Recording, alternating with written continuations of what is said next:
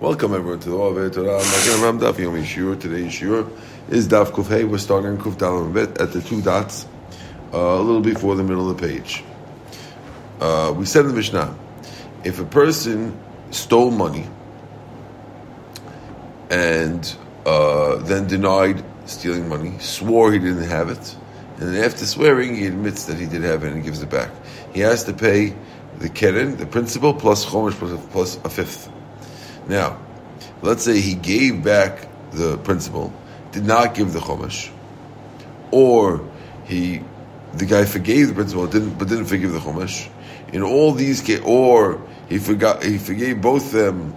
Besides, for less than a, less than a shaveh pruta, then you don't have to go and give it back to him, no matter where it is. The chiyuv of going to give it back to him, no matter where the guy is, doesn't exist. Okay, because either there's no if there's no keren left for whatever reason, or there's keren less than a pruta, then you don't have to go back. That's what Mishnah said. Says we see chomesh memonahu. We see from here that the this that you're paying the chomesh is money. It's not for a kapara. Why? Because if it was a kapara, then of course it would not mess it up, right? We would never say that the Chumash could possibly mess it up. The fact that we, we have to tell you you don't have to go back to give it to him is a proof that it's not a kapara, because a kapara obviously would be. And therefore, the imayit mishal yorshim. And therefore, if the guy dies, the yorshim have to pay. Now, what he, what the, the, the heirs need to pay for this. Of course, there's a rule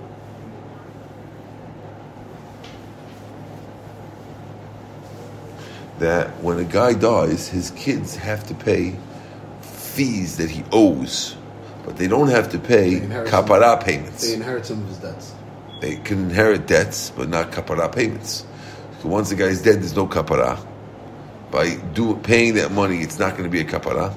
You could do ilu neshama, but it's not a kapara payment, and therefore ha, we want to prove from our Mishnah from the fact that we have to come tell you that you don't have to go to Madai to give the guy his, his money back if it's if it's a, a, a payment of the fifth. That means the fifth must be money. But we also learned if the guy gave back the keren and he swore that he doesn't owe the, they swore that he already paid the twenty percent, and then, um, right, and then he admits that he was lying and he did really did never give the chomesh. Harem mosif chomesh al chomesh. He has to add twenty percent on twenty percent. Alma chomesh We see from here another proof that chomesh is money, not kapara. Because if it would be a kapara payment, I wouldn't have to pay a fifth on that because it's only a kapara thing. It's not actual money that I owe you. Okay. V'tanya nami hachi. We have a Braita also supporting the third support. Hagozel chaverom v'nishbalo met. If a guy swore from his friend and he swore, lied, lied in a swear, and then he died, Yorshim Shamim Ken the, the the heirs have to be Ken V'chosh between Hashem. They don't have to bring, bring Hashem. You see, it's not a kapara. Ask the Gemara. Oh yeah, V'yorshim b'nei b'nei shlumi chamshad avihon. Is it true that the heirs have to pay the fifth that their father, fifth debt that their father incurred? Is that true? I'll ask you a contradiction. The pasuk says, "Ve'eshiv et gezerah asher gazal."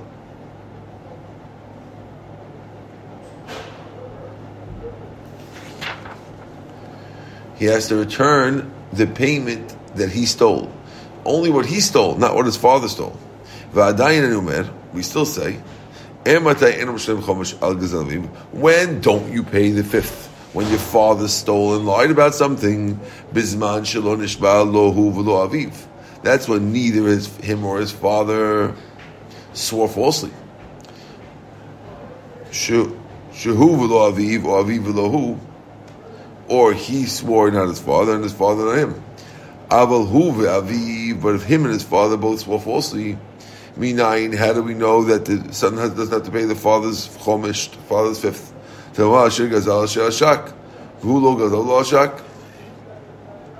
Pasuk says he has to give back the gizah that he stole, and the thievery that he thought that he thieved. And this kid didn't do it, and therefore he doesn't give back.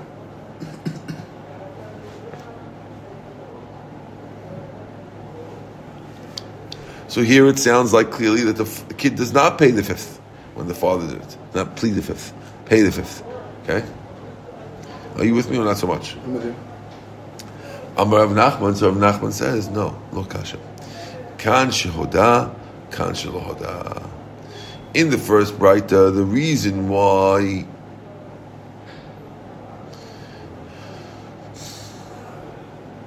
he's chayav a because he admitted that he lied. And once he admits, it becomes like money. In the second Braita, he never admitted before he died, and therefore he never got the the chiyuv of the fifth. Says Gemara, "Ilo hada, keren ami lo mishalim." If he never admit that he stole, then he shouldn't pay the principal either. And you might say, "Yeah, he does pay the fifth." Remember the keren mishalim. The fact that we're discussing whether he pays the chomesh sounds like you for sure pay the keren. So if you for sure pay the keren, so that's against what we just said. Can't be talking about a case where you don't pay the keren because it says that we're talking about the, the chomesh.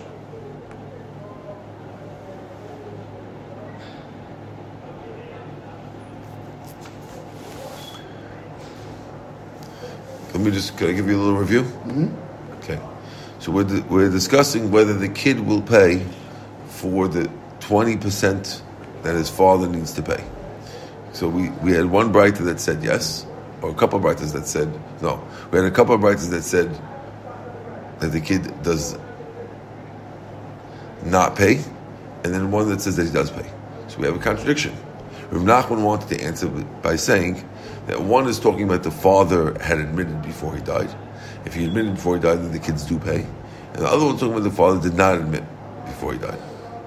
Now, we're going to challenge that answer of Rav Nachman by saying it can't be that we're talking about a case where the father didn't admit. Because the father never admitted that he stole, he, the kids wouldn't even have to pay the, the principal.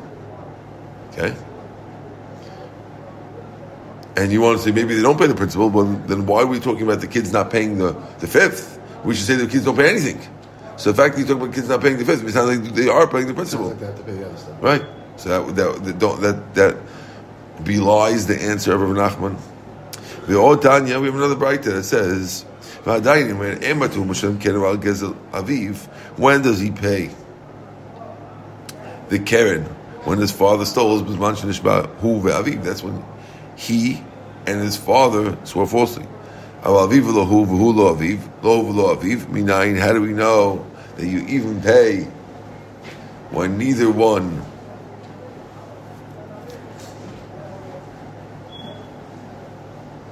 when neither, when when they didn't swear falsely.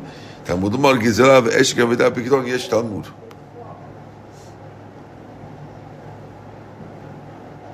So we answer with, with, with the fact that Torah mentions Gizela, Oshek, Avedah, and Pikadon. It says Heshiv et Gizela Asher Gazal, et Oshek Neshak, Pikadon Shrifkid, or et Avedah Shematzah. There's a whole bunch of different things. It mentions stolen, cheated, lost, and, and, and a deposit. Therefore, Yesh Talmud. Therefore, there's what to learn from. What does that mean? Yativ Rav Kuna Rav Kana Lam Shmaita. Rabbi. Yesh Talmud Kamamai. You said, did you say Yesh Talmud or Yesh Talmud or they should pay? Amar Yesh Talmud Kamina. The Kramri. He's saying I meant Yesh Talmud. So from these extra pesukim we're learning that the heirs do have to pay the keren, right?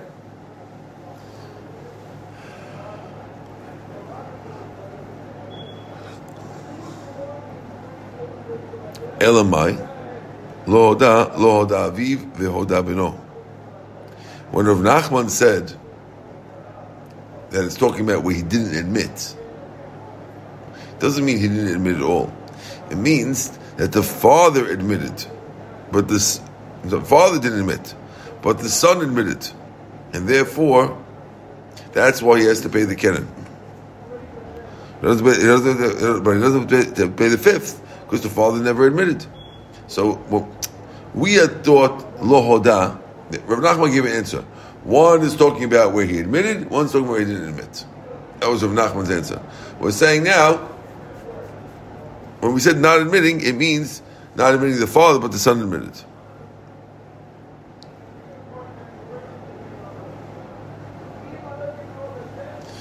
The Gemara asks, what do you mean?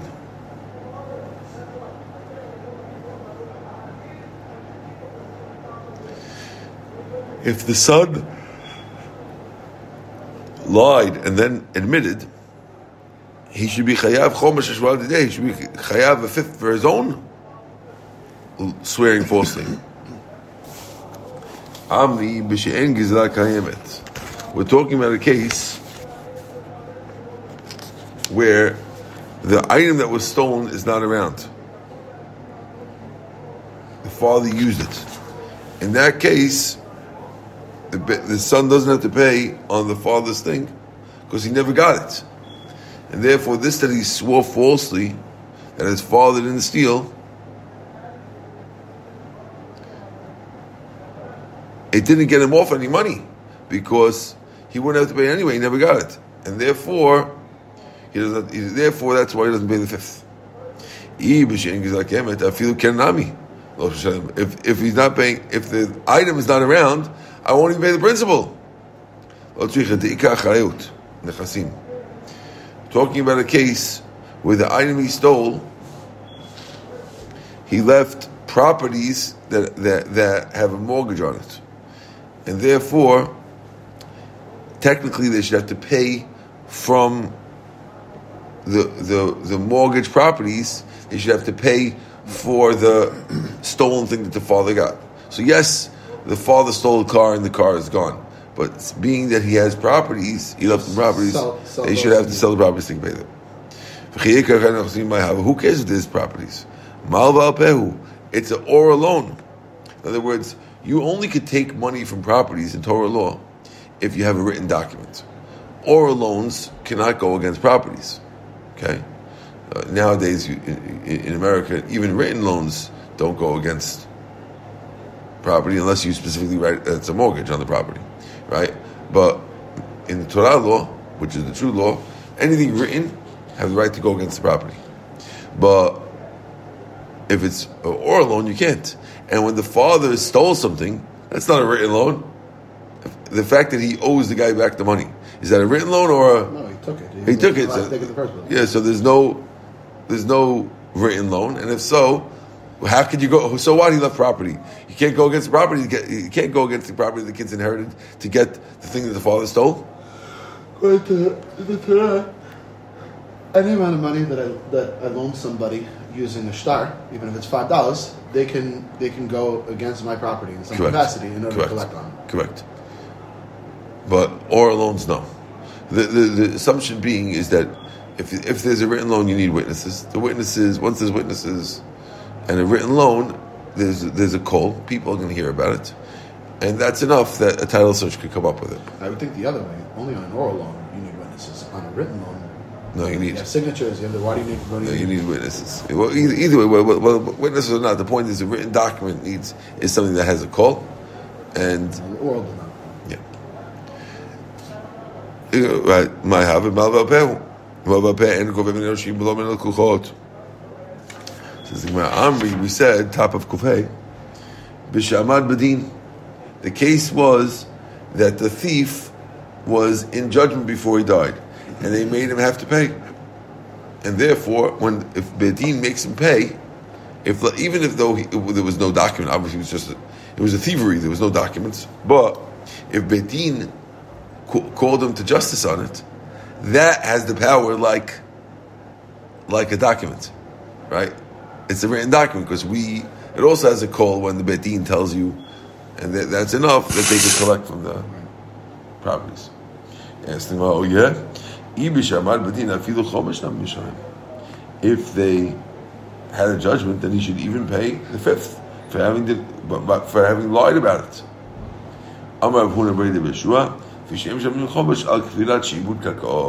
Because you don't pay a fifth on denying a shibud karka, on denying a mortgage on the property. Why? Because since you don't swear on karkaot from the Torah, therefore denying it, you don't have a chosh. That was the answer of Rav Nachman. Answer number two, Rav Amar. You have two bright, one saying that the son has to pay, one saying doesn't have to pay.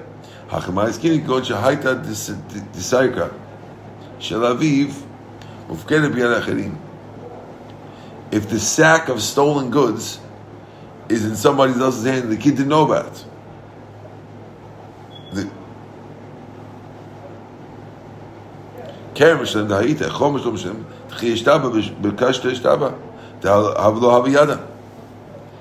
According to this case, oh, you have one, according to the answer of oh, you have one right that says the kids has to pay the fifth, the other one says the kids don't have to pay the fifth. I'll tell you what the case is. The one that says he has to pay the fifth is when he, when the kid swore, he had the, the sack of stolen goods in his hands, the loot in his hands. The one that says he doesn't pay is when he swore, this, the, the loot was in the accomplice's hand, not the kid's hands. And therefore, when he swore, he was telling the truth. Now, why does he have to pay that? keren, because now he has the sack, so he has to pay. But the Chomer doesn't pay because his his his his, uh, his swearing was true. At the time when he swore, the sack of loot was in the friend's house and not in the son's house. So he was right that he swore that he didn't have it. You know what I'm talking about or no? Watch. Again, you, have a guy, the dad stole stole stuff, right? the, we have one right that says that the kid swore falsely, he pays the chumash, pays the fifth. One says that the kid swore falsely, he doesn't pay the fifth. What's going on? We had one answer before. This is a new answer of Rava. Says Rava. When we said that the kid has to pay, that's assuming that the sack of loot was in his hands at the time when he swore. His own hands. Yes, it was in the kid's hands. And therefore, that's a regular swearing falsely. He had to pay 20%. Okay? But in the case where you don't have to pay, that's because the sack of loot was not yet in the kid's hands. And when they came to make him swear, he swore that he doesn't have it. And he swore that it wasn't stolen because at the time he, he, it was true. And then when when he gets it afterwards, he's going to have to pay. He didn't the, know that it was stolen. He didn't know, and then, and then it comes back and it is stolen. So, so yes, you have to pay the keren, you have to pay the, the principal because you, you can't keep the stuff that's not yours, the extra stuff in the sack, you can't give back. But uh, the 50, the 50 you don't have to pay. That's whoever's way out of it. Okay, we're the two dots over here. See two dots? Chutz. Chutz, yeah. So the Mishnah had said, if a guy forgave him the keren and didn't forgive the Chumash,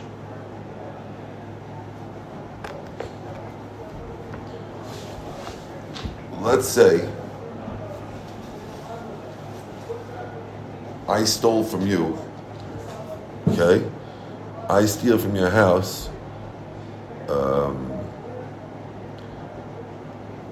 uh, I don't know a whole a whole shas, and I also one paper where you had that you had that's very emotional, that was very sentimental to you. Uh, the paper in it that your wife said, uh, "Okay, I agree to marry you."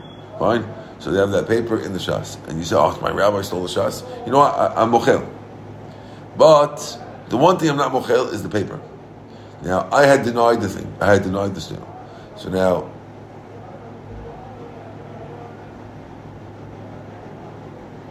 being that it's less, hold on. No, I'm sorry. So in, in that case, normally, if I want to admit, I have to go wherever you are, even if you're in China, I have to go to return it to you. But if the thing that's left here is less than a pruta, the thing that you st- I still owe you that you wouldn't forgive me is less than a pruta, I don't have to go. So in this case, since the paper it doesn't have a value, it's a sentimental value, or doesn't have less than a uh, doesn't have a pruta value, I am not obligated to follow you to Jiddi to give give you back that paper. If you did did not forgive me on the shas, being that the shas is more than a pruta, I would have to go back to give it to you wherever you are. Okay. Okay. Good. That was the Mishnah. Amar Papa, so Papa says, Lo shanu ella This is only true if the thing I stole doesn't exist anymore. And I'm paying, meaning that the shas got ruined. And therefore, when, when I, uh, the question of coming to give you back the money in China was to give you the money for the shas. That's what this is talking about. Aval, but the Shas actually here. Then I, according to our Papa, even though the Mishnah says I don't have to go after you, no, now forget the Shas. I said it wrong. That's only true if the paper is not around. But if the paper is around, we're we have to, we have we have a, we have a question. Maybe the paper will go up in value, and be the price of paper goes up. Now it's worth more than a pruta.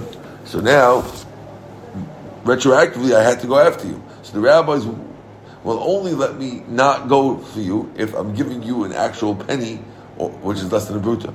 But if I have to give you a paper, since paper could go up and be worth more than a pruta, let's say a pruta is five cents, right? And you left, and and you forgave me for everything besides the paper, right?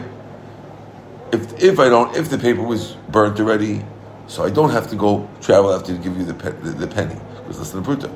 But if the paper is around, even though it's worth a penny, I have to go back to give it to you because we're afraid that maybe the price of paper will go up and worth more than five cents now, and then uh, it'll be that I stole something more than pruta and I already have to give it to you. You with me or no? That's Rav Papa number one.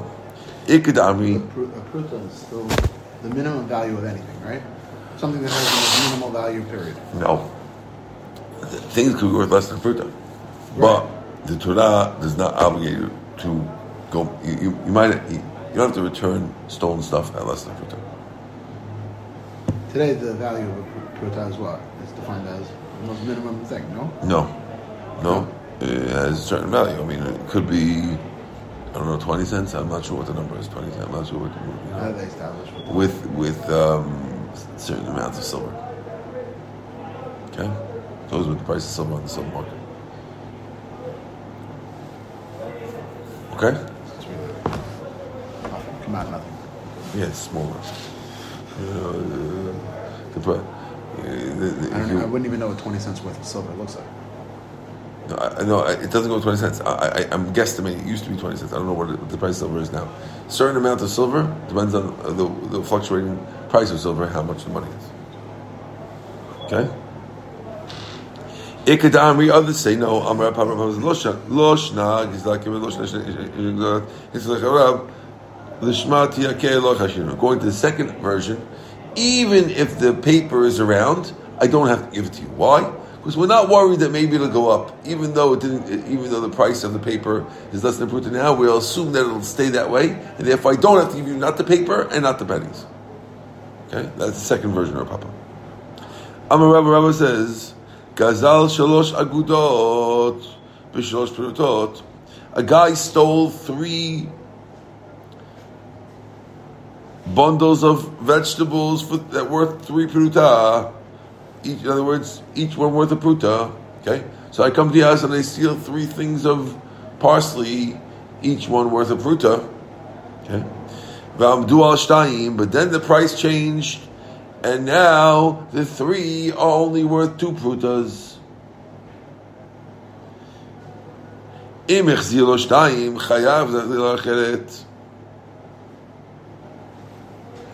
he returned him two of them, he has to return him the third one. Which means like this. Watch what happened, right? I stole from you three bundles. Okay? I returned you two. Now you say, where's my third one? I don't have to give it to you. What do you mean? It's mine. Said, well, how much is it worth now? When you stole it, it was worth a pruta. You have to return something worth a pruta? Yeah, but now that now they're three for two prutas. The price of the parsley is now three for two prutas. Right. And therefore, this one thing of parsley... Worth, uh, worth less than one. I called you a hundred times. I know. I was with, with, my family. I didn't see you until afterwards. What's going on? Well, you you you can't. You come home from work. What time? Uh, seven seven fifteen ish. Okay, fine. So you'll meet. Then we'll meet at my house. What time? Uh, I'll do that. Seven fifteen. Yeah, but I have to know about it before. I can't. So let's confirm it right now. Cause I don't bother you today. Okay. I'll see you around seven. You know where I live? Yeah, East Eighth. Seventh. East Seventh. On the corner, right? Yeah, I know where you live. RNS, right? Yes. I got you. I'll see you today. Bye. I'll be like,